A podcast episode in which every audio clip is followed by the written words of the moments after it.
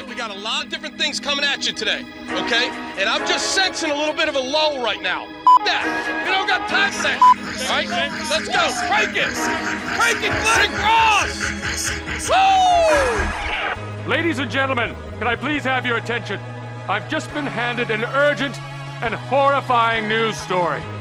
And I need all of you to stop what you're doing and listen.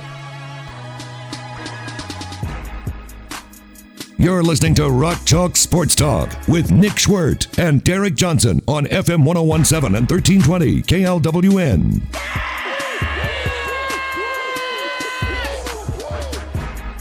It's very difficult to be surprised by anything that happens in college basketball right now. You've got nearly 1,700 players who have entered the transfer portal. Seemingly every single year, twice as many guys will enter the NBA draft than can actually be drafted. Only 60 players are selected. Year in, year out, well over 100 players submit their name into the draft and figure it out from there, I guess. So it would be hard to sit here and be surprised by anything that's going on. KU has added nine players. We told you that yesterday. Nine new additions. Those aren't all scholarship players, but nine fresh faces on the roster for next year, which, I mean, seems impossible just given the scholarship limits that you have on a college basketball team. But yeah, here I sit today on May 19th, truly shocked. I am truly surprised by the latest piece of news that we've heard about the Kansas basketball team. And that news is that Mitch Lightfoot is no longer the oldest player on the team.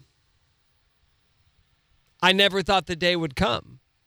I mean, first there was the Perry, Perry Ellis jokes. You know, those got old after a while. Perry Ellis uh, played with my grandfather type stuff, right?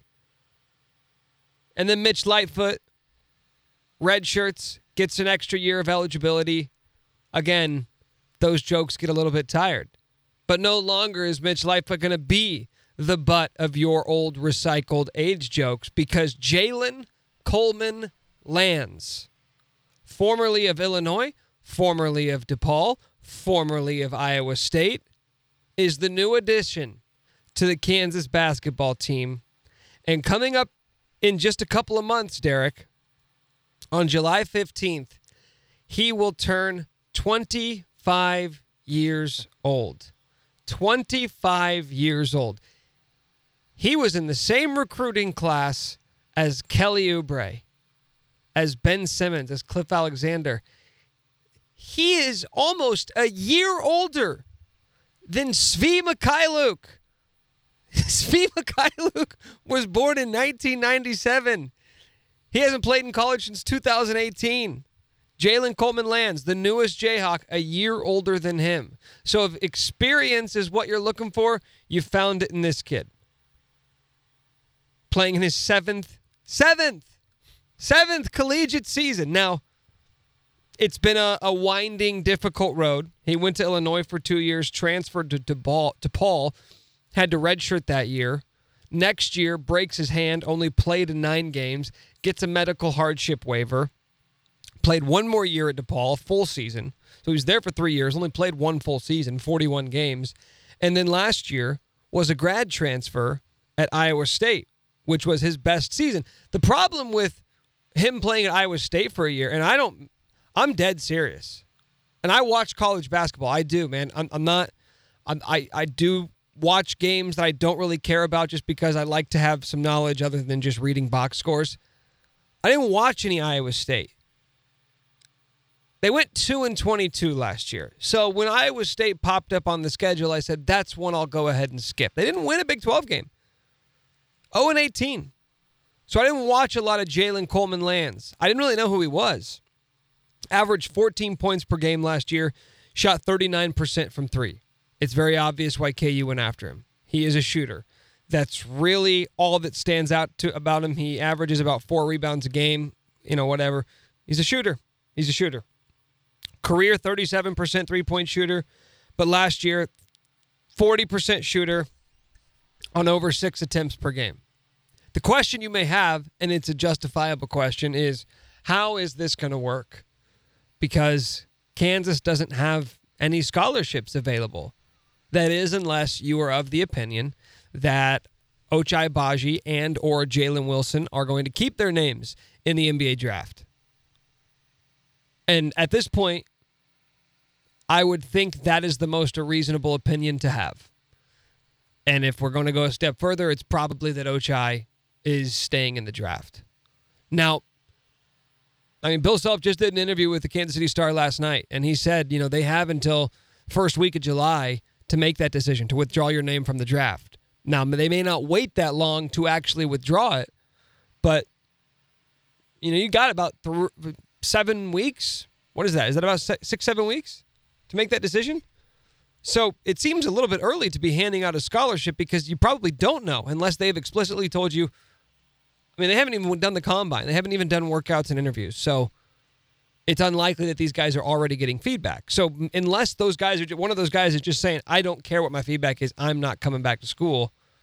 That's why you would hand the scholarship out. Or or somebody that's already in-house sees all these other fresh faces coming in, all these new names and they're saying, "Wait a minute, where are my minutes coming from?" And they said, "You know what? On second thought, think I'm going to go look for somewhere else." Is this a case of a guy like Sydney Curry saying, "I don't know if this is going to work. I, again, I'm just throwing names out there, but like guys like Sydney Curry or Dajuan Harris or Christian Brown, like you don't think they could look at the, the the competition and say maybe I'd be better off going somewhere else? Can you tell Kyle Cuffe no, reclassify back into 2022? Hey man, hey, hey Kyle, how's it going, bud? I know you remember last week. Remember, remember ten days ago when you decided you were gonna go ahead and join us this year. How about you just go back to school, high school, for another year? What do you say? Prep school? Well, you do that, he's not coming back to Kansas. I'd feel pretty confident about that. What do you think's more likely here? Do you think it's more likely an Ochai staying in the draft sort of thing, or that we're going to see a departure in the coming days? You don't really have to hurry to like make that announcement because again, you could say that you're over the scholarship limit, but you've got seven weeks until those guys make their final decisions with the NBA draft. So, what do you think is the most likely outcome here? I think it's that Ochai staying in the draft.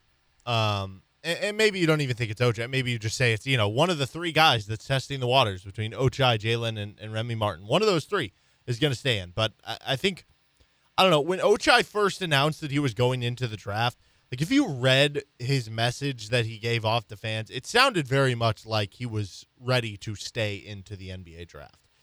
And so I, I don't necessarily think Ochai is going to get drafted. But do I think he'll get at least a two way contract after the draft as an undrafted free agent? Yes, I do. And if that's all he's looking for, he's just looking for that guarantee that he'll have a contract and he'll get to play however many games in the G League and however many games in the NBA. Maybe maybe that's what he's doing because to me like this isn't just a move of oh you possibly have a scholarship open let's fill it. It seems very corollary with the idea of oh, Ochai would be gone. Because guess what? If oh Ochai's gone, what are you going to miss the most from him? Probably the defense that he provides as a three and his three point shooting as the wing.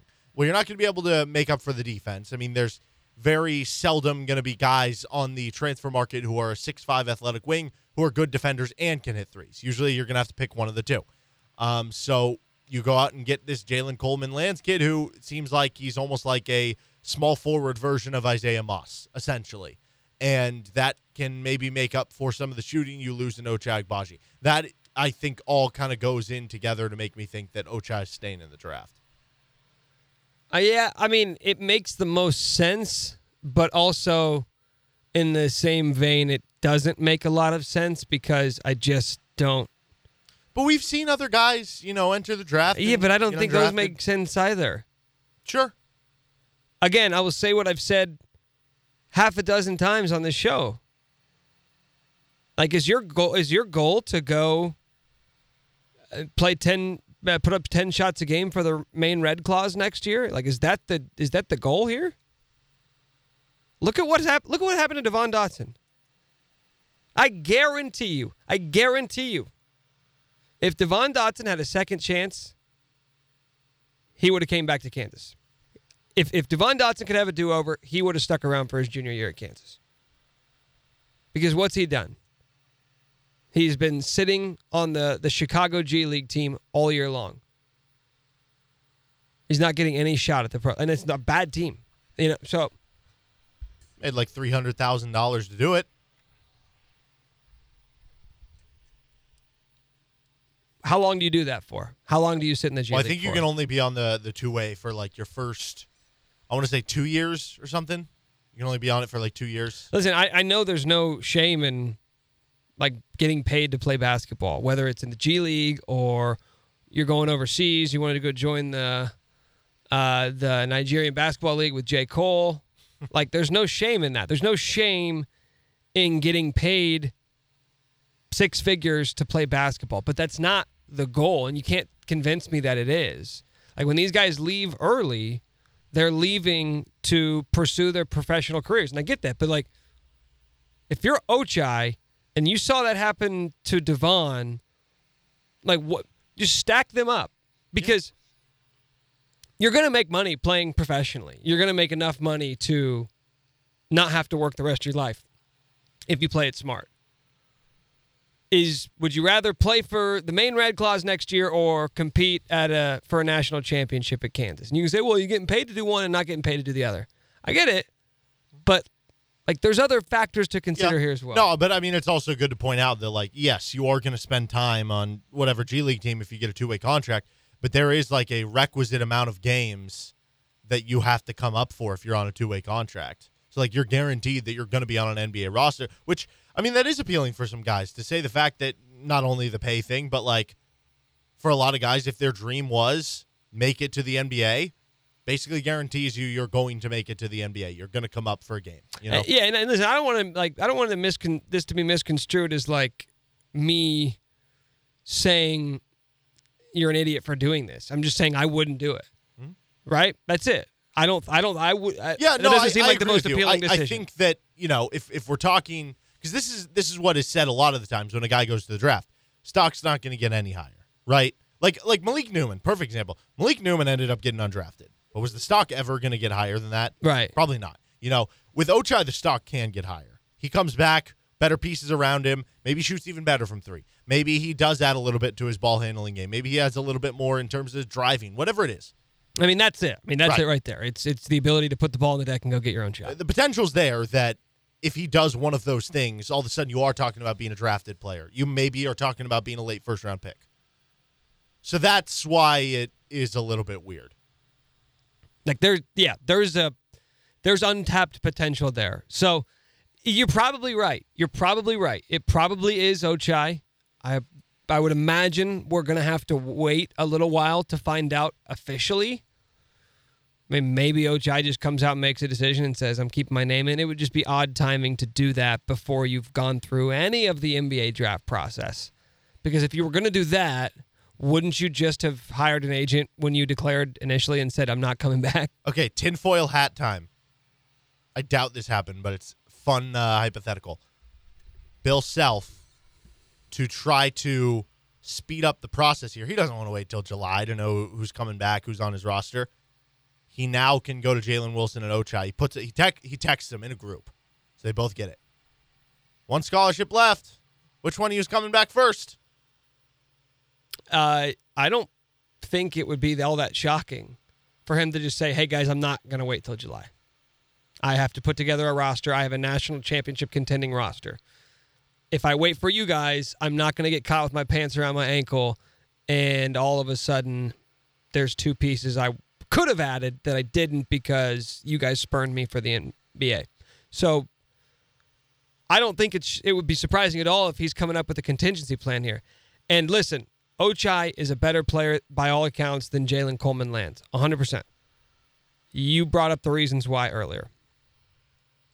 Given the roster, if you if you expect Remy Martin to be on Kansas next year, if you expect Joe Yesufu to be more like the player he was the last nine games than he was when he was the sixth man, if you expect Jalen Coleman Lands to come in and be a knockdown shooter, if you expect David McCormack to be the guy he was at the end of the year. I'm not even talking about guys taking steps forward, okay? Well, I haven't even gotten to Jalen Wilson. I haven't even gotten to Christian Brown or Dajuan Harris or any of the unknowns. I'm just talking about if you expect the guys on the roster to be the guys they were the last half of last season, you've got a better team than you had last year with or without Ochai on the team. Ochai would be one of your best players, no question. We're going to talk to Jesse Newell, the Kansas City Star, coming up here in a bit. And I'm going to ask him this question because he says this to me all the time right? Whenever I ask him something, he says, well, he always brings up this line Does Ochai, is swapping Jalen Coleman Lands for Ochai, does it affect the ceiling of KU next year? Are they unable to accomplish anything without Ochai that they would be with him? Well, okay. Uh, I guess a roundabout way of answering that is when you look at the potential starting five, what what would you just project the starting five right now? What like Remy Martin, Joe Yesufu, either Christian Brown or Jalen Coleman Lands at the three, Jalen at the four, Dave at the five. That sound about right? Yeah, I don't even know if Jalen Coleman Lands starts. Okay, sure. Let's just say Christian, Christian, Brown. Brown. Let's just yeah. say Christian Brown at the three. Are there any players in that lineup who you look at and go, they're good defensively? Don't think it matters. No, no, and, I, and I'm not saying like okay, 2018 team they had I think like the 40 something 48th best defense. Yeah, they still matter. made the final four, but maybe the difference between you and Villanova is having that top 15 defense there, right? Um, I'm almost done talking about defense. Unless it's Marcus Garrett, Udoka Azubuike, defensive player of the year caliber player, I don't think it matters in college basketball. But I think it matters to a certain extent, right? If if you tell me that this team is going to be a top 30 defense, awesome. That's all you need. They you will know? be. They will be because it's Bill Self. Sure? Yes. Because that's what I'm saying. That 2017 2018 team was near 50. That's good enough. That's good enough and he got killed in the final four. The goal is to win a title, right? Yeah. The worst defense coming into the tournament to win a title was 37th, I believe. I think actually Baylor broke it this year. They were like 39th, but that was you yeah, know they had the extenuating circumstances. Do you think that team? Because again, like I said, Remy Martin, not known for his defense. Don't matter. Yeah, I, don't think matter. I don't think it matters because I think the flip side of that is that mountains of history would indicate that, and I think Ken Pomeroy has written about this defensive consistency relies more upon the coach than it does the personnel. Like coaches who are good defensively are going to be good defensively every year. And if you say what was it 48th or whatever it was for that 2018 yeah. team, that's probably the floor, man. That's the floor. Look at last year's team. But last year's team saying. personnel wasn't anything special defensively. I think this team could be the floor because if you look at that 2018 team, you still have Udoka Azubuike manning the paint, right? They were 47th. I just looked. You still have Udoka Azubuike manning the paint on that team. Devonte Graham wasn't. I mean, he was a fine defender. You know, I think he was on an All Big 12 defensive team one or two times. Steals. That's right. just st- yeah, sure. But he wasn't a bad accumulation. Defender. When you look at this team, so that's like that's you know maybe one plus defender, one above average defender. When you look at this year's team, if that is the starting five, I don't think you look at any of those guys saying yeah, that's an above average defender. I don't know. Dave was okay at the end of the year. Unless I mean, that's the most stretch five. Well, that's yeah. the most important position. Like, if we want to talk about defense, you start there. You don't start with Yesufu and Remy Martin. You start with last line of defense, rim protector. I mean, Dave averaged about a block and a half last couple months of the year. Do we even want to? Could that be good enough? Speak a breath of conversation about wow, with all the offense and shooting they have, maybe they could play zone. No, but I think you can talk about with all the offense and the shooting that they have, can the offense be good enough to where we don't really talk about the defense much? Because that's the way yeah. it works, man. It's the way it works. That's a good way of putting it. Uh, if they have the number one offense in the country, then sure, you can have the 40th best defense. You can have the number five offense in the country and have the 40th best defense, right? You, you just need. What's your niche? Do you have a niche? Do you have something your bread can be buttered on? That's what 2018 had. Shooting. They had a niche. They had game in, game out. They were going to shoot. And if they were going to lose, so be it. But more often than not, those shots are going to fall. High variance style of play. It worked. Yeah, I, I, guess I don't know. I just look at like Iowa this year, inbounds team, third on offense, seventy fifth on defense, lost in the second round. Uh, you look at that's Ohio bad. State. That's seventy fifth though. Like that's if you're seventy fifth, that means you're like the worst of the Power Fives or amongst the worst of the Power Fives. Yeah, Ohio State, you know, fourth on offense, eighty second on defense. You lose in the second round. So yes, I, I think I think you're right but there has to be a number where there is a cutoff there, right? I mean, that would be it would be shocking to see Bill Self outside of the top 50 or 60 defenses in the country. And I, I don't think that's going to happen. I don't think that's going to happen. But if it does, yeah, then you got to be the best offense in the country. We'll talk more about that with Jesse Newell, the Kansas City Star. He'll join us coming up here in about 15 minutes or so. You're listening to Rock Chalk Sports Talk. Breaking news this important PSA brought to you by Manscaped.com. This is your pubic service announcement and the news you've all been waiting for. The Manscaped engineering team has confirmed that they have successfully created the Lawnmower 4.0 trimmer, which is now available for purchase in the USA and Canada. This new trimmer was just released only moments ago, and we are one of the first to get our hands on it and share the news. Join over 2 million men worldwide who trust Manscaped with this exclusive offer for you. 20% off plus free worldwide shipping when you use the code RCST at manscaped.com. If you're still trimming your face with your ball trimmer, it's time to make some changes. And listen, I'm not going to say there's no shame in that because there is shame in that. What I am going to say is that we've all been there, whether it's because we didn't know what we were doing or because we were traveling. You get in a pinch and you got to get it done. But you're an adult now and it's time to sort of step up your grooming game, you can do that with Manscaped. Nobody wants to end up with the pubes in their mouth, and I promise you, your balls are going to thank you. Get 20% off and free shipping with the code RCST at manscaped.com. That's 20% off with free shipping at manscaped.com when you use the code RCST. Unlock your confidence and always use the right tools for the job with Manscaped.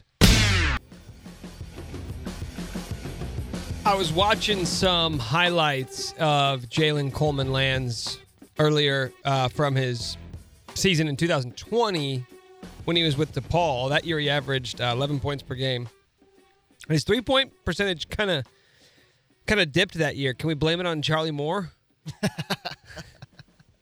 he only shot 32% from three that year, um, but then went 39% last year. And it's funny, his freshman season, all the way back in 2016. So I lied. He wasn't actually in Kelly Oubre's recruiting class. He would have been in uh, Cheick Diallo's recruiting class, or uh, I guess Carlton Bragg was in that class as well.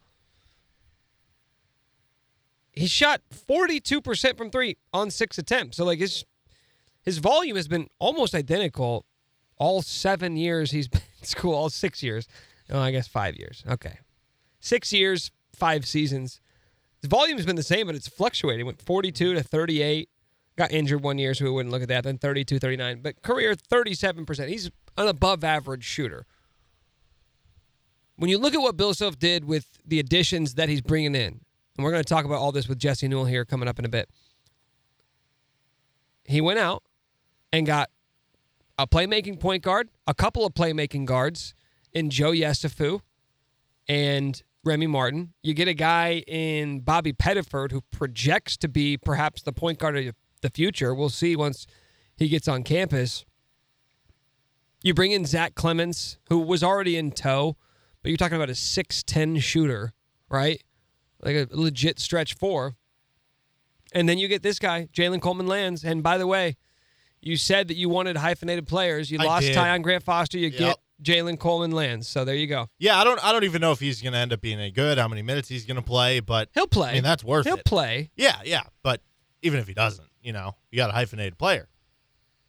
I don't think this guy. I don't think you add this guy at the last second unless you plan on him playing a role. And I think, and that's going to be the big trump card. He's going to get to play over everybody. And it's not mean he's going to start, but if anybody's ever struggling for whatever reason, there's I, Bill Self can just point to him and say, "I'll put him in, Yeah. and let him shoot six or seven times a dependable 25 year old that I Right. can just bring off the bench. You know what? Exactly. You know what's crazy to think about too? Like with the bench, assuming wh- whether it is Jalen Coleman Lands or Christian Brown that hypothetically starts at the three, if Ochai was gone and you had that spot open, whichever one was off the bench, you could bring in a bench lineup that featured Christian Brown or Jalen Coleman Lands, Zach Clemence, and Cam Martin. Would there be a better shooting bench team in the country? Are you suggesting a platoon system with all shooters? Okay, so you put, man, oh my gosh, that's getting me excited. Offensive lineup with Remy Martin, Joseph Yesufu, Christian Brown, Jalen Coleman Lands, and then one of Cam Martin or Zach Clemence. Yeah. I will say this: if Ochai is, if this is to fill Ochai's spot, if he's going to stay in the draft, that's a lot of minutes. like the production, dude, you can replicate it. That's why I'm saying with it's not a huge loss. He would have been one of your best players, but I feel like you have enough pieces where you can kind of fill in the gaps from a scoring perspective. I don't know where the minutes go because I don't think he's getting all of them. I think you can kind of look at that though with this whole I mean, team. 30, what, I- I mean, 34 minutes a game for yeah, Ochai? it, it's going to be tough to figure out who gets minutes just in general, though. So uh, having those extra minutes could be important. Maybe you know, normally we get into a Bill Self season and say, well, it's going to be about eight deep. By the tournament, it'll be seven. Maybe this is one of the years it's nine. We have seen that in the past. You know, it, it it's kind of seldom. It's it's more rare. But you go back to like a 2015, 2016, where you are playing more guys because you're kind of rotating. Like there would be games where Jamari Traylor, Landon Lucas, Hunter Mickelson, they're all playing, and you're playing nine, ten guys. I think we might be a little closer to that this year than we were in the past couple years. Yeah, I mean, we'll have to once the roster gets finalized. I probably will wait till then before I start like putting together the rotation. Yeah, guesses, but- which are always useless because I always so far off from what it ends up being. But I do think what would be a good quick exercise right now. You have 14 guys basically in tow. If you're to assume Jalen and Remy Martin are back and Ochai's gone, so to get down to whatever that number, let's say it's nine, you have to figure out five guys who basically would not be part of the rotation Okay. consistently. Well, then let's just go. Are we assuming? I don't want to assume for this guy gets this many minutes. No, I'm but are we assuming Ochai's gone and Yes. Jalen's back? correct? Okay, I'm just gonna go in order of. I know they're gonna, and I'm assuming Remy Yeah, so Martin's if- gonna be there. Yeah. So if you're saying the guys you are locked in, you know are getting playing. I'm gonna go time. in order. I'm gonna go in order. Yes. Remy Martin, Yeah. Big Dave, Yes. uh, Jalen Wilson, Yep. Joe Uh. Yo Yesufu, yeah, That's four. uh, Christian Brown, Yep. Jalen Coleman Lands. I mean, he might not be 25 minutes, but right, he's going to play. you know. Right. Um, at this six. point, you'd need a backup guard, so I, I would expect Dajuan Harris is going to Yeah. play. seven, Uh, Zach Clemence, your top high school recruit, maybe. maybe. See, I wouldn't put him in the locks. I want to put him in the maybe column. Okay, that's all the locks that I have then. Okay, I agree. So now you're down to between Bobby Pettiford, Kyle Cuffe. Then, then actually, you know what? If we're doing it locks, Mm-hmm. then I'm not putting Dajuan in there either. Okay, I think that's fair. So between Dajuan Harris, Six locks. Bobby Pettiford, Kyle Cuffe, Zach Clemence, KJ Adams, Cam Martin, Sydney Curry, Mitch Lightfoot.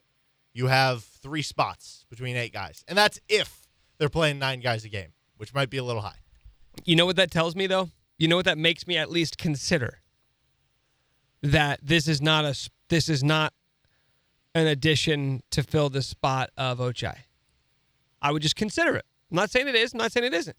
I would say consider it because if there's that many guys, how many of them would you reasonably say they'd be okay with not playing this year? Because I think a lot of those guys probably came to Kansas expecting to play a role.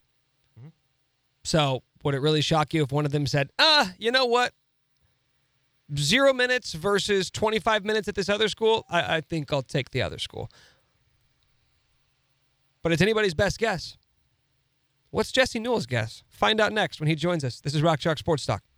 You already know that if you need a car wash, you need to go to Tommy's Express Car Wash. They've got all the tools and expertise to keep your car clean, both inside and on the outside. You want it clean inside because if anybody gets in your car, they're not going to want it look like a pigsty. Plus, you're going to want it clean of all those germs. You want to clean on the outside because if you're going to be pulling up in somebody's neighborhood, maybe going to see a friend, they're going to see the outside of your car and go, wow, this guy, he knows what he's doing with his car washes. That's because Tommy's Express Car Wash is going to take care of you. Their wash packages let you pay for the services you want, including Tommy Guard and body wax. That's right, have it looking real spiffy. Wheel cleaning and tire gloss, underbody flush and spot free rinse and vacuums as well. If you're like me, you have a dog, I have a golden retriever, she sheds so much. So I need the vacuums at Tommy's Express Car Wash, and boy, do they have them. They do them right. That's wash, rinse, repeat with Tommy's Express Car Wash. And don't forget to download the Tommy Club app today and enjoy endless washing for one low price. That's at Tommy's Express Car Wash.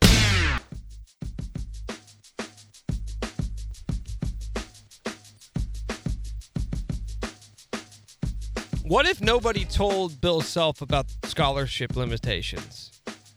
I mean, they're defying the NCAA in one way. Why not another? So we're playing by our own rules now. What are you going to do?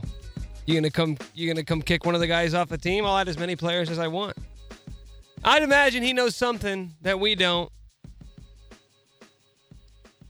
But I kind of thought things would would calm down. You know, Jesse Newell talked to him last night, and, and you can read the piece at KansasCity.com and the Kansas City Star. He said, you know, I, I don't think we're done. You know, you just never know with the uncertainty around know, freedom of movement in college basketball. You just can't ever really throw in the towel on going out and recruiting, and uh, they certainly haven't. Jalen Coleman Lands the latest addition, a transfer from Iowa State, uh, originally from the 2016 class, now joining the Jayhawks. Where's that spot coming from? Jesse Newell, Kansas City Star, joins us now on the show. Jesse, uh, what's your best guess as to how they're going to make room and where that scholarship's coming from for Jalen Coleman Lands? Yeah, it seems logically that um, what Coleman Lands does best is shoot the basketball. KU might not necessarily need a three point shooter if Ochai Agbaji comes back, but potentially if you need Coleman Lands now, that might give you indication that there is some thought out there that Ochai Agbaji won't come back. So I would say that is probably the most likely scenario at the time. Obviously, we can, you know, concoct other scenarios if KU really needs that scholarship to to figure out ways for them to get it. But um, with the movement of what's happened and with things that have happened so far, and you know, you even add some of the the tea leaves there, where when Ochai Agbaji first declared for the pros, his message on social media and the like were kind of it sounded like a goodbye message. You know, I know a lot of people, even like me, kind of thought, well, maybe that's what you write anyway. But but maybe you kind of put those two and two together now, and you see him as more of a lean toward the NBA. Uh, maybe you put all those pieces together, and it kind of leads you to a point where Bill Self figured if Ochai Agbaji is not coming back, he needs a shooter, and Coleman Lands is the best shooter left on the market, and that seems to be kind of a, a one for one swap. So we'll see how it plays out, but to me, that makes the most logical sense of all the scenarios out there, and we'll see how it plays out over time. You always say this to me, so I'm going to give you a taste of your own medicine. Um, whenever I ask you a question, and you'll say, you know, does it change the ceiling? Does it affect Kansas's ceiling? Does this affect the ceiling? If we're to, if you're right, and if this is a, just a one for one swap for Jalen Coleman Lands and Ochai Agbaji, does removing one for the other change Kansas's ceiling next year? Uh, you know, I don't think too much. I, I, I think you kind of have to look at all these things as moves together.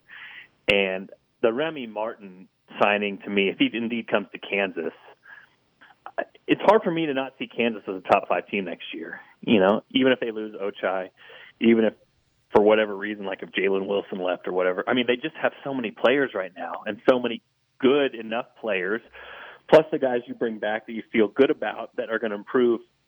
You know, just a little bit based off of what we've seen in college basketball. You know, usually when you bring guys back that are starters, they're a little bit better than the year before. So you can expect Christian Braun to be a little bit better and David McCormack to be a little bit better and Jalen Wilson to be a little bit better. And they were already pretty good players last year. I mean, we're talking about a, a Kansas team that didn't finish great in the advanced numbers because of that USC dud, but still was a three seed in the NCAA tournament, second best team in the Big 12, and you know the number one team in the Big 12 went on to win the national title. So I, I think it's just extra security. Again, um, in today's day and age, you see how important shooting is. Some of Bill Self's best teams recently have been the ones that can really shoot. Obviously, with Coleman Lands, the question mark is going to be defensively. You know, what position is he going to guard? Will he be able to stay on the floor that way? He's not much of a passer. He turns it over some really he is a three point shooter, and that's kind of what he's being brought here to do. It's just can he do all the rest of the stuff good enough to get himself some sort of role on the court? But I was discussing this earlier today on our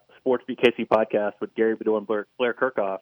I know this is a cliche, Nick, and I feel like I've said it before, but I don't remember a team one through 13, and really you can say one through 14 with Bill Self that has this many guys. I, I just can't.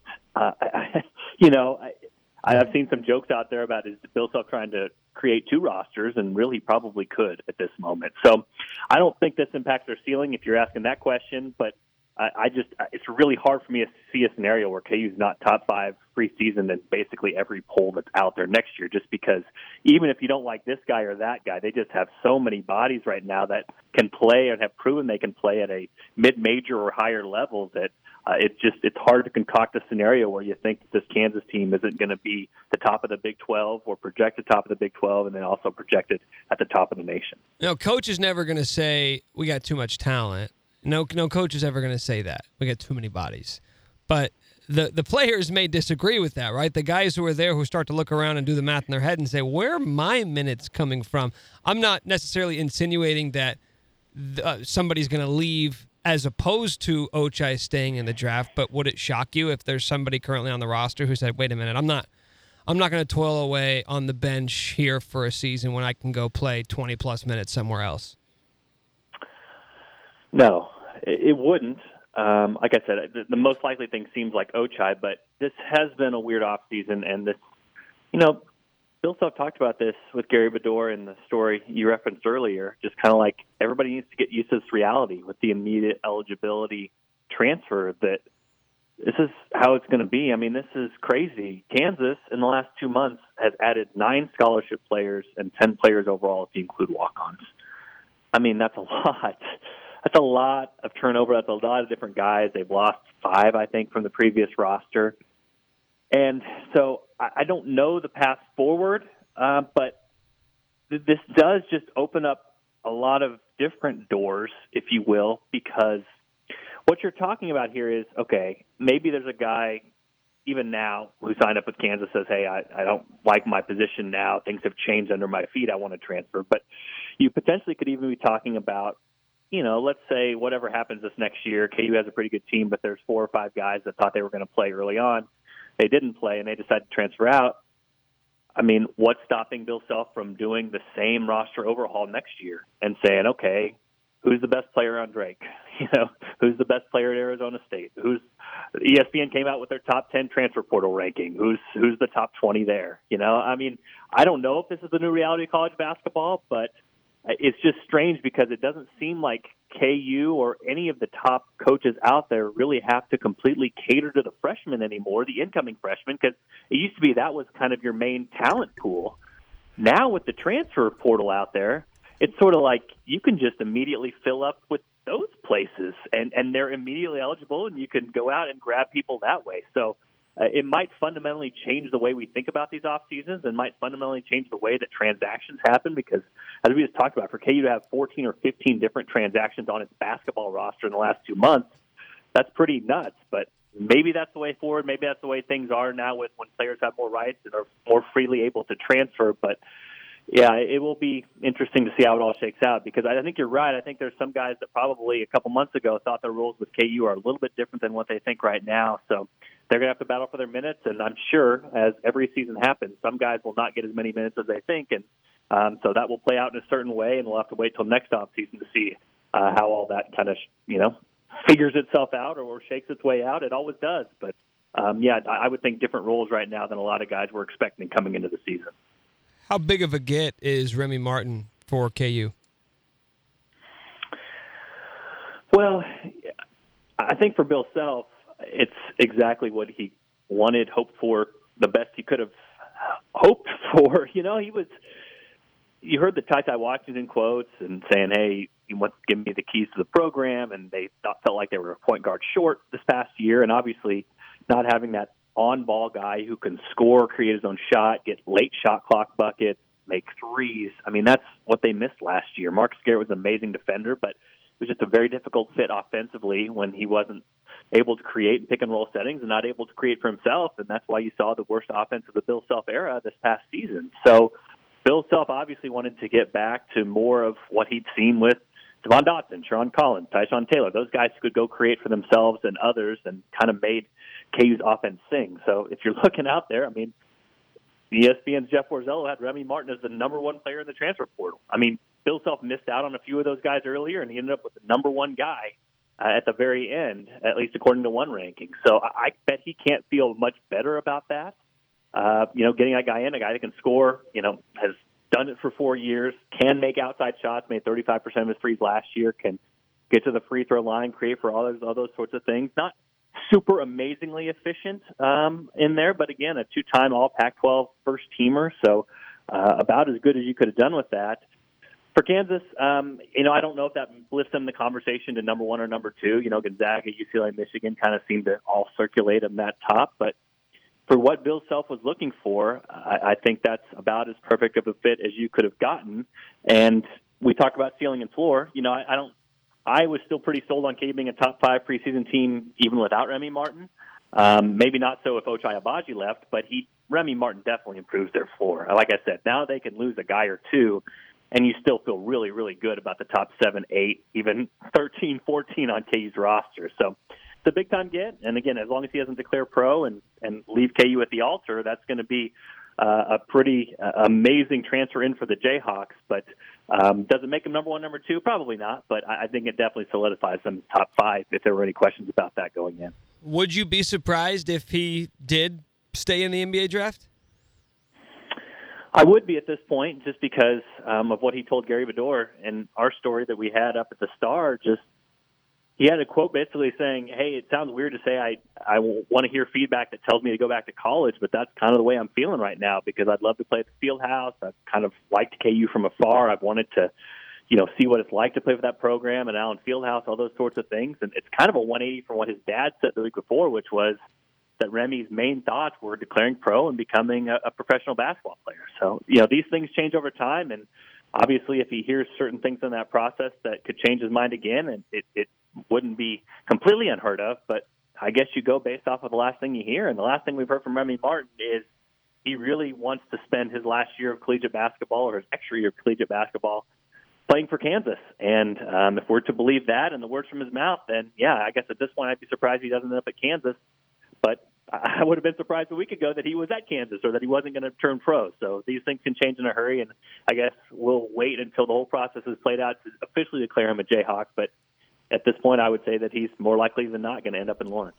Okay, so you got Remy Martin, uh, Joe Yesufu, Christian Braun, uh, Bobby Pettiford, Dajuan Harris, now Jalen Coleman Lands. You got uh, a lot of different names there in the backcourt options than you had a year ago.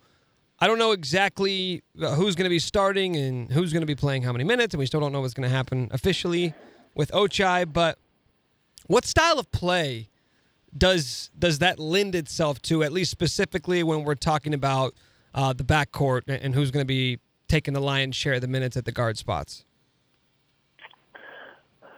Well, I think for Bill Self, it just makes it easier. You know, it, it's fascinating if you look at kind of what college basketball and the NBA goes to because you do have a kind of a wide range of philosophies out there. You know, some guys you basically get in actions where it's read and react, and you let your players play and you trust them to make reads. And you know, Bill Self has some of that in his playbook. He has a pretty wide ranging, you know, variety playbook. But over time, he also has been a guy that loves his set plays. You know, they've run similar set plays to get their big men open looks and angles at the basket for a long, long time. So he, he definitely likes to control the game in that way as well. I just think for him, it's going to relieve a lot of pressure because um, even when he tried to micromanage last year's offense, it just didn't work all the time because KU, and when we talked about this so much, they were missing one main guy. They were missing one playmaker, one guy who could go get his own bucket, one guy who could create for others, one guy who could make things simpler for Ochai and Jalen and even Dave McCormack. Um, Dave McCormack took on a big role, but it was because he had to, basically. You know, nobody else was shooting the basketball. So if they could get, you know, a guy like Remy Martin, who at least can come in and you put him in ball screen scenarios and he can find a guy on a roll, you know, get easy buckets for Dave McCormack. He can find Christian Braun, so Christian Braun can focus on being a spot up shooter and not having to drive all the time. Um, those sorts of things. Then I think you're going to allow yourself, your Kansas, to run more actions rather than specific sets. You know, Bill Self doesn't have to try to to squeeze every ounce of this by telling David to go here and Christian to go here and and do this on this play and this is why it should open up. It's like, hey, go run some ball screens. Go see what happens. You know, read the defense, see what they're giving you. Uh, go out there and score that way. And again, uh, if you look back, I mean, it can make things a lot easier for coaches. I mean, how many times does Frank Mason just go get a bucket? You know, that's why he was Player of the Year. You put give him a ball screen, he'd read it, he'd go around it, he'd shoot a three, he'd go get to the lane, he'd get fouled. he just made the whole offense easier because that was his skill set. That's what he did. And so I I figure they're going to put the ball in Remy Martin's hands a whole bunch and let him go to work.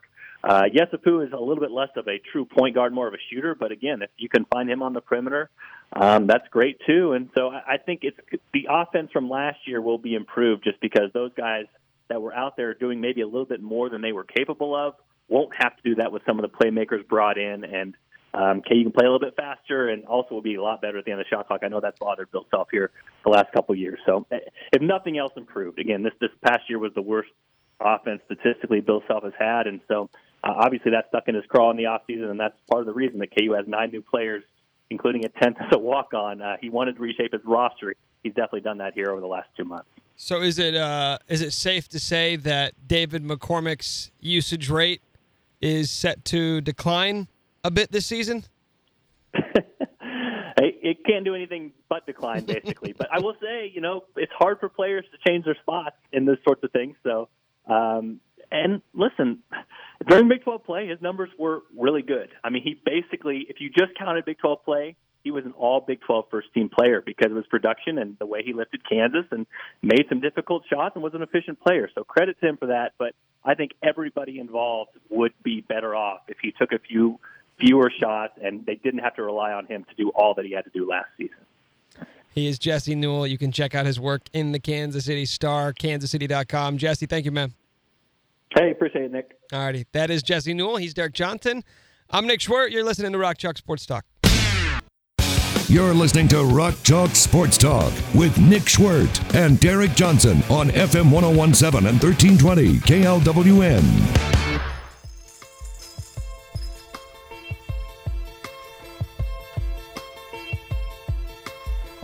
I feel like this is the beginning of the story of Noah's Ark. I don't know what book of the Bible that's in. One of the early ones, right? That's Old Testament. Noah's Ark. Yes. You're familiar with the story, right? Two animals of each, 2 Uh-huh. two of each. You know, um, it's been raining for four days now, and I just checked the forecast. Every I don't know how long the forecast goes, but it was rain every day, every single day for the next seven or eight days. What is going on? Is this climate change? I mean, the, technically, the climate is changing.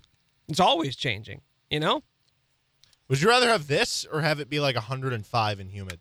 like, well, it is humid out. No, no, but it's not 105. It's 70 and humid. Would you rather be? So I would rather have this or New Yeah. Orleans, yeah, sure. this or Tampa. Uh, I guess those places. Wait, 105 in humid or 85 in humid? I, I guess no. I would rather have this. I mean, either way, you can't really do anything outside. Well, okay. The better question is: Would you rather have this, or would you rather have like Arizona, where it's 110 but it's dry? Heat? Go to Arizona; they'll always tell you about how dry the heat is. Yeah. It's not, it's not humid down here. It's dry heat. It's dry. It's still 120. you know what? I'd rather have San Diego, 75, and sunny every day. It rains oh for 10 minutes and then the rain's over, and now it's sunny and beautiful the rest of the day. All right, it's Wednesday. It's time for another edition of the NFL w- Whip Around. Let's go. Yeah! First up, if then, if the guy that you constantly want to be brought up in these, Tim Tebow, is the best tight end in the NFL, then What? What? The best tight end in the NFL? Shut up. No, I'm not doing this. I won't do it. uh, just play it out. Let's start with if he's the best tight end on the roster. Okay. Who's he got to beat out? Tyler Eifert, the oft injured Tyler Eifert. Yeah. Do they still have Marcedes Lewis? He was somebody else now. I feel like he's been there for like a decade. Actually, I think he's on Green Bay now. Yeah, I think he is too. Um, they just signed. Oh, no, they signed Marvin Jones. That's a wide receiver. Uh, Chris Manhertz is their starting tight end. Actually, James O'Shaughnessy, former friend, and Luke Farrell. So Tim Tebow, the fourth string tight end. But would it really shock you if he beats out Chris Manhertz? I mean, No, 'cause I don't know who that is. Yeah, he has. Yeah. He caught six balls for 52 yards last year with Carolina. Uh, he could beat him out. Uh, He could be the best tight end on that team.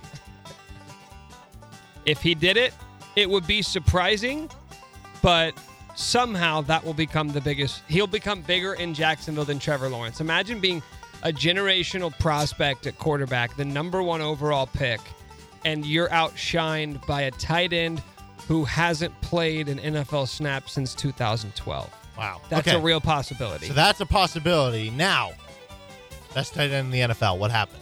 What's the then? Some Tebow goes out there, 80 catches, 1,250 oh, yards, statistically, 16 touchdowns. he won't get 30 catches. I mean, if he's the best tight, if he's the best tight end on the roster, Jaguars drafting in the top five again next year. I mean, seriously, they're a four-win team, five-win team, and I know you'd say, well, it's a tight end. Can it affect that much? If that guy is your best tight end, that would tell me you're getting no production from the tight end spot.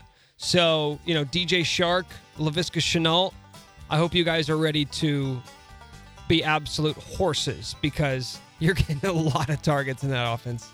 if Christian McCaffrey changes his jersey number to number five, like he teased on social media earlier today, then Then I will be unaffected. I don't know why people care about jersey numbers, right? Some of these guys are coming in. I think it's Ja'Marr Chase who's wearing number one. Uh, Mark Ingram is going back to number two, the number that he wore at Alabama. didn't though. He wore 22. Well, whatever. He's That's going back to two. Maybe. DeVonta Smith's wearing six though. Yeah, who cares about this stuff? Yeah. It's cool when they do it in in college, right? So why why can't they do it in Yeah. the, the pros too? No, I'm convinced if Reggie Bush would have been allowed to wear five, he would have been in the Hall of Fame. He did look a lot better in five. And also, you know, we haven't seen the repercussions of this yet, but I'm waiting for our first quarterback to wear like 96. I can't- Wait, can they? I don't think. I think there's still limitations. There's just more options. They they don't just get to wear whatever number. Like, hmm. like, a, like a quarterback can't wear 52 Why not? because those are reserved for linebackers and and I thought that was the whole point of this. I thought the whole point of this No. was freedom of jersey. no, because it makes it too hard on the refs. What do you mean? Somebody's going to be wearing 52 regardless. Yeah, but it's just come on, and it's it's harder on the the coaches. I assume most coaches don't know all their players' names, so they just refer to them I think number, that'd make it easier for him. number seven. Now they can be like, okay, now I obviously re- remember this quarterback. It's number 52. You know, I'll always remember the film of watching 52. We only back. got three quarterbacks on the roster. I love this. But I, I will say, if Christian McCaffrey changes jersey to number five, uh, he's going to owe a lot of money, first of all. Second of all, Why is he going to owe he money? has. Well, because they, they have to pay like double the amount of something if they change their jersey number. Um, they have to pay, or maybe it's not double the amount. They have to pay off like all the old jerseys that they had for sale with like the NFL shop because they changed their jersey number. Um, I'll say this: Christian McCaffrey changes number five. He'll have his best fantasy season ever. Look good, feel good, Uh, play good, Best something like fantasy that. season than when he, um, when he Yep. went for a thousand and a thousand. Yep. 2000, 2000. That was a mark it down. okay. If you had to enter a UFC match with Derrick Henry, then Why would I? Who's putting these fights together? I just give you the if. I don't. You don't give me the why, Yeah. the how. Uh, I mean, they're probably UFC fighters. I would rather fight than Derrick Henry. Did you see the video today of him squatting? There is an absurd video that is making the rounds of him just doing a little off-season workout. It's well over 500 pounds. The bar looks like it's going to snap over his neck. I'm not kidding. It looks like a pool noodle. He's squatting well over 500 pounds. He's done it before. Uh, I'm convinced this guy, who is obviously over 2,000 yards last year, biggest workhorse running back, I'm convinced he's going to be the next Adrian Peterson just in terms of the guy who defies how long you're able to play in the league. Because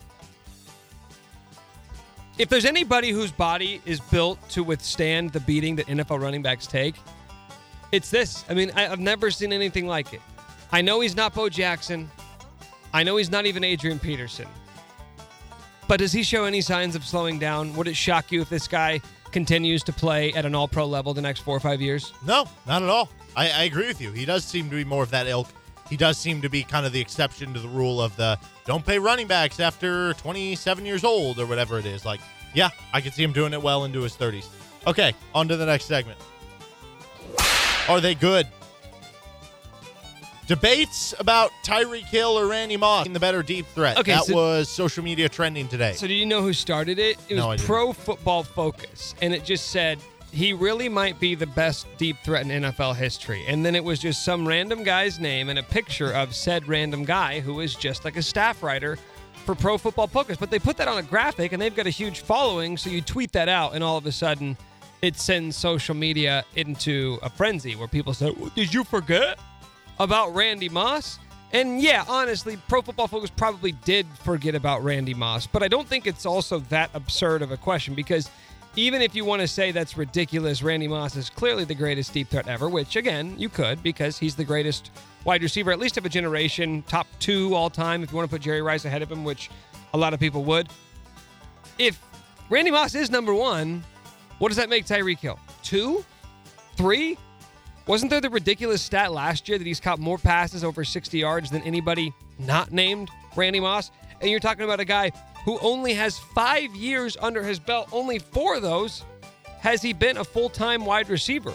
So we'll see if the longevity, because that's the big thing. If you want to be known as the greatest of anything, you've got to do it over a sustained period of time. I would say the first four years, the first five years, if you want to count the rookie year when he was basically a special teamer, pretty promising start. And if he were to continue that trajectory, if he did, if, if what he did over the last four years happens again over the next four, what are you talking about? Surefire first ballot Hall of Famer. yeah, I just uh no, it is not good. It's a it's a stupid debate. It's just I, I hate all these debates just in general that are like, oh, is this guy better than this? This guy better than this? Well, this? it's worth Like, noting that they knew exactly what they were doing when they Oh, put yeah, that out. there. That's all they want is to start conversation. So even if people are telling them how stupid they are, I can't believe you need to ask it. All they wanted you to do. Yeah. Was get angry, react, and continue to bring eyeballs onto their platform.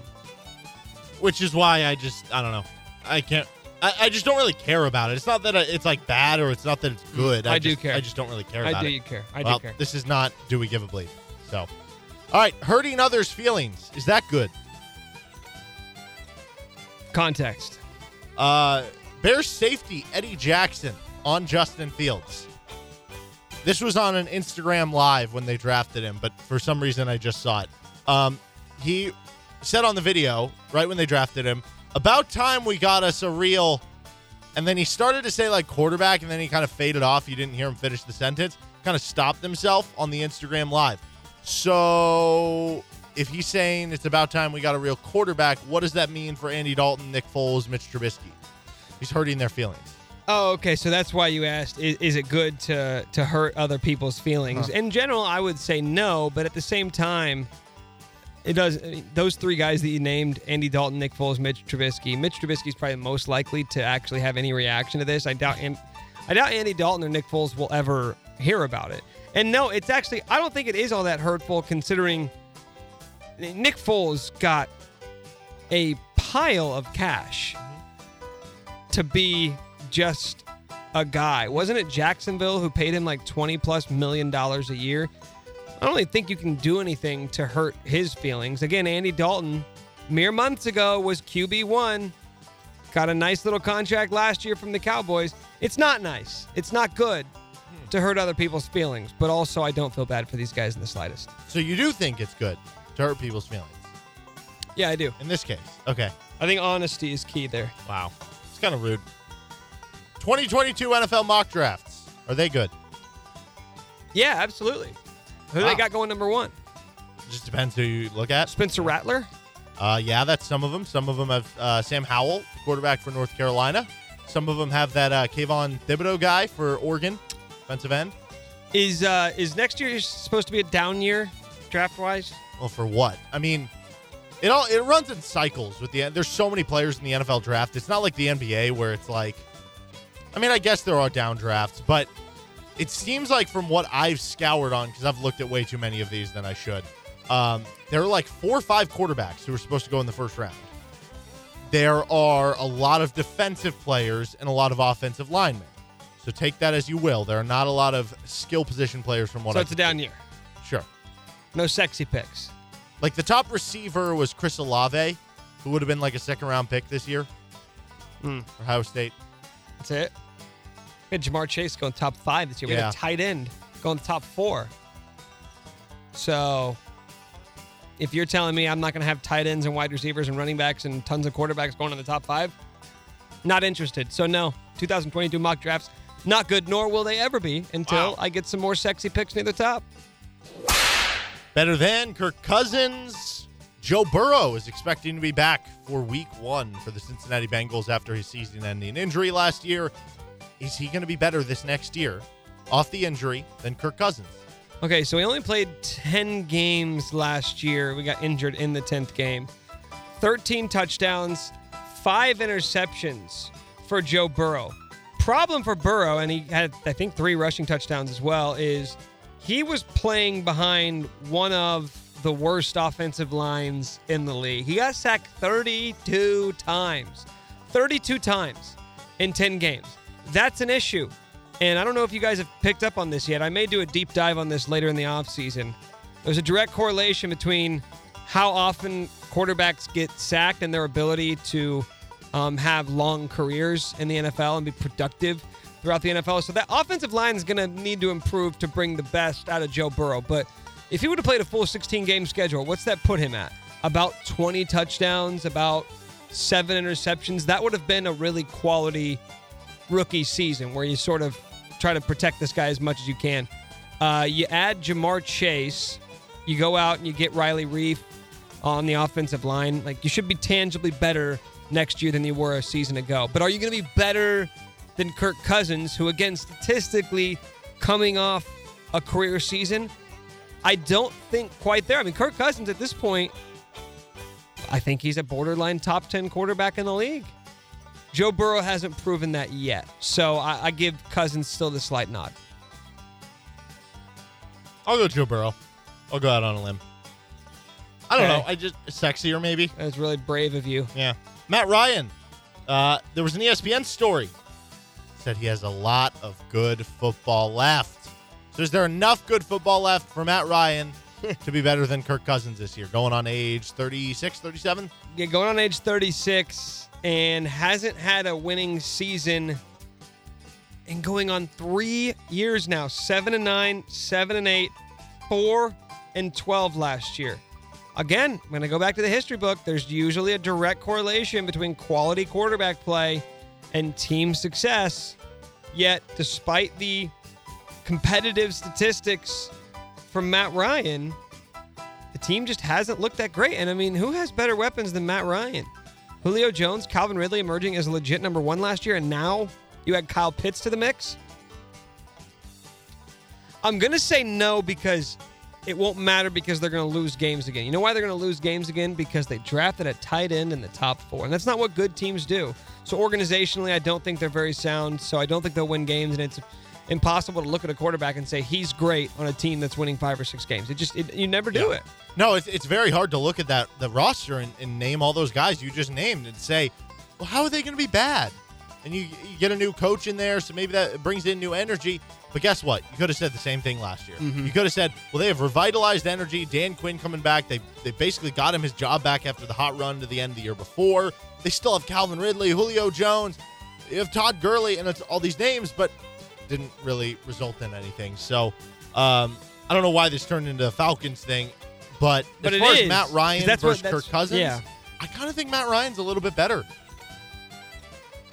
You think Matt Ryan's putting up comparable numbers on I the Vikings? think what it is, like Matt Ryan is probably going to throw a little more interceptions. Kirk Cousins might be a little more efficient, but I feel like in that big game, I know this is what it comes down to a lot with Kirk Cousins. If it's like a close thing, is who are you going to trust more in a playoff game? Matt Ryan's won, I don't know, maybe a handful of playoff games. Yeah. been to a couple NFC championships, Been been, to to the Super Super Bowl. So I, I- I think in that regard, I'd go with Matt Ryan. I think we may have seen Kirk Cousins turn the page Wow. on his career. That's right. Maybe entering, maybe entering the Matt Ryan stage of his career. MVP, you're calling that? I'm gonna need to get some odds on that. Oh. All right, who's older? New England. Went five and zero last week, by the way. Did you? Yeah, I thought you went four and one. Five and oh. zero. New England quarterback just re-signed him, Brian Hoyer, the football destroyer, or Philadelphia center Jason Kelce. They're both up there. They're both up there. I'm going to say they're both mid to late 30s. I'll give Kelce the slight. No, no, no, no. I'll say Hoyer, actually. Second thought. Yeah, wow. That was close. Hoyer's 35. Kelce is 33. New York Giants quarterback Daniel Jones or newly acquired via trade Philadelphia cornerback Josiah Scott. Daniel Jones is 24 25. Um, so I'll say that Josiah Scott is older. Josiah Scott is 22. Daniel Jones Wow. is 23. 23, young. Tampa Bay wide receiver Antonio Brown or recently released quarterback from the New York Giants Joe Webb. Yes, he was on the roster. Really? I'll go Joe Webb. Joe Webb is 34, Antonio Brown 32. Jared Goff, Detroit Lions quarterback, or newly signed Philadelphia offensive tackle Le'Raven Clark. La Raven. Jared Goff's going to be 26. Yeah, I- I'll say he. Correct. You're going to give me that. he's 26. I'll say he's older. Goff 26, Le'Raven Clark 28. All right, this is for a winning week. Atlanta running back Mike Davis. Did you see the pictures of his thighs, by the way? No, I heard he's massive. Oh, my goodness. Or Cleveland director of high performance, Shaun Huls. Of high performance. What is that? That's what the title is. Give me Mike Davis. Mike Davis 28, Shaun Huls is 50. That's a losing week. Yeah, rough for you. All Haven't right. had one of those in a while. Last segment. Where are they at? See if you can redeem yourself. Former USC star wide receiver and member of the Jaguars and Patriots, Marquise Lee, signed a deal this week with the team in the NFC. Where he at? I'm going to say that Marquise Lee signed a deal with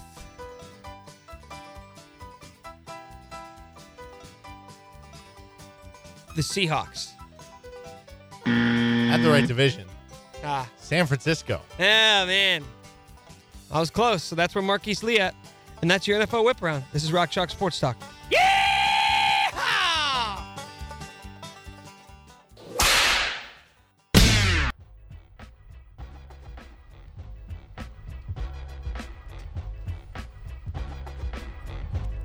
Major championship week in golf kind of snuck up on us because it's the PGA championship and it's at a new time. So I guess it's just not going to be wrapped in fanfare like you have with the Masters right after the NCAA tournament in April every year, or the British, or the U.S. Open, right? The PGA Championship's always been the fourth major, but it's still a major, and it's at uh, a really, really cool venue. The 103rd PGA Championship going to be at the Ocean Course, Kiawah Island in South Carolina. And if you haven't seen this course before, it's going to be pretty unique compared to some of the courses you're used to seeing for the PGA Championship. 7,876 yards. So that's the longest course in major championship history. It's got a a really sort of unique layout. It's built basically in the middle of this marshland and right on the beach there on the Atlantic Ocean. So half the course is going to be in between these sand dunes and this marshland, and the other half is just going to run up on the Atlantic Ocean on the beach there.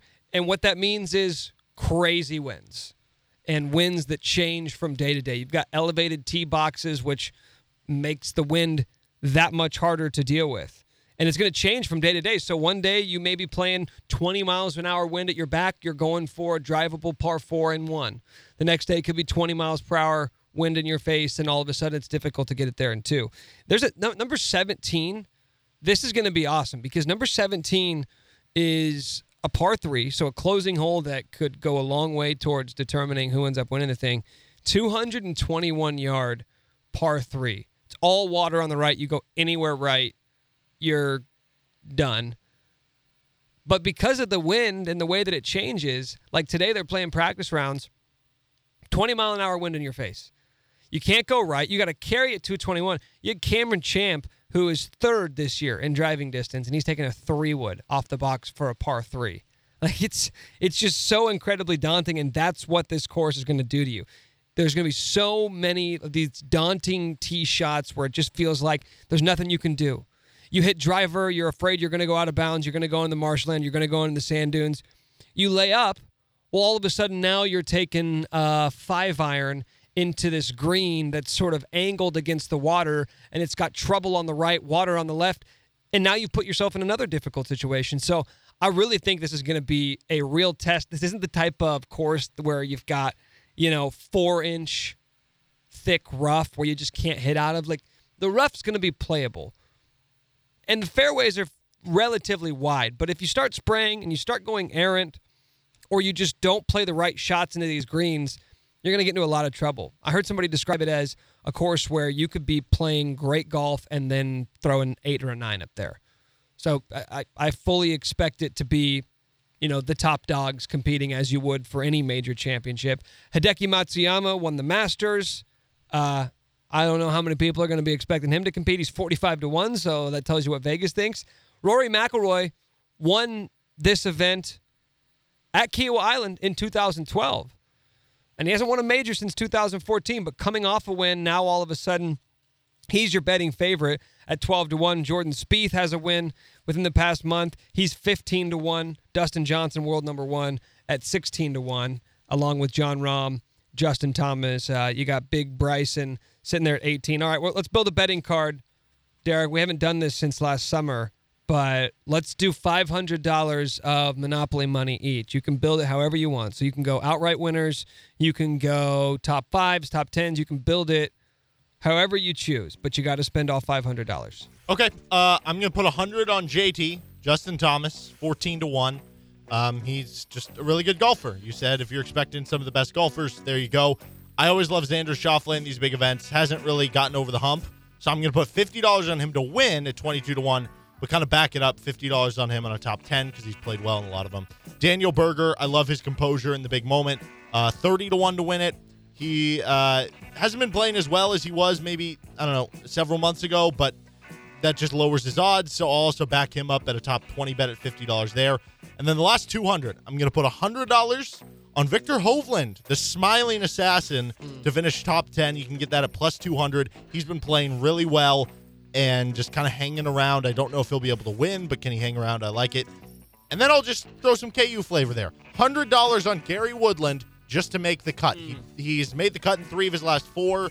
He uh, also has a couple top 10 finishes lately, fifth at the Wells Fargo, sixth at the Valero Texas Open. So I'll, I'll finish out on uh, Gary.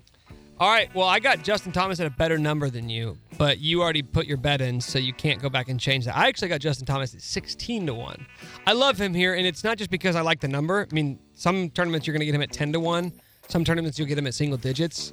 What did I say? It's ultimate shot maker. So you can't just be somebody who's going to lay up and, and plod your way around this course. You have to have a little bit of everything, and you have to play it into these greens super well. He's just that guy. Like if I'm looking at shot makers, like can you make the difficult shots? Can you take a four iron and blast it 240 and put it where you need to?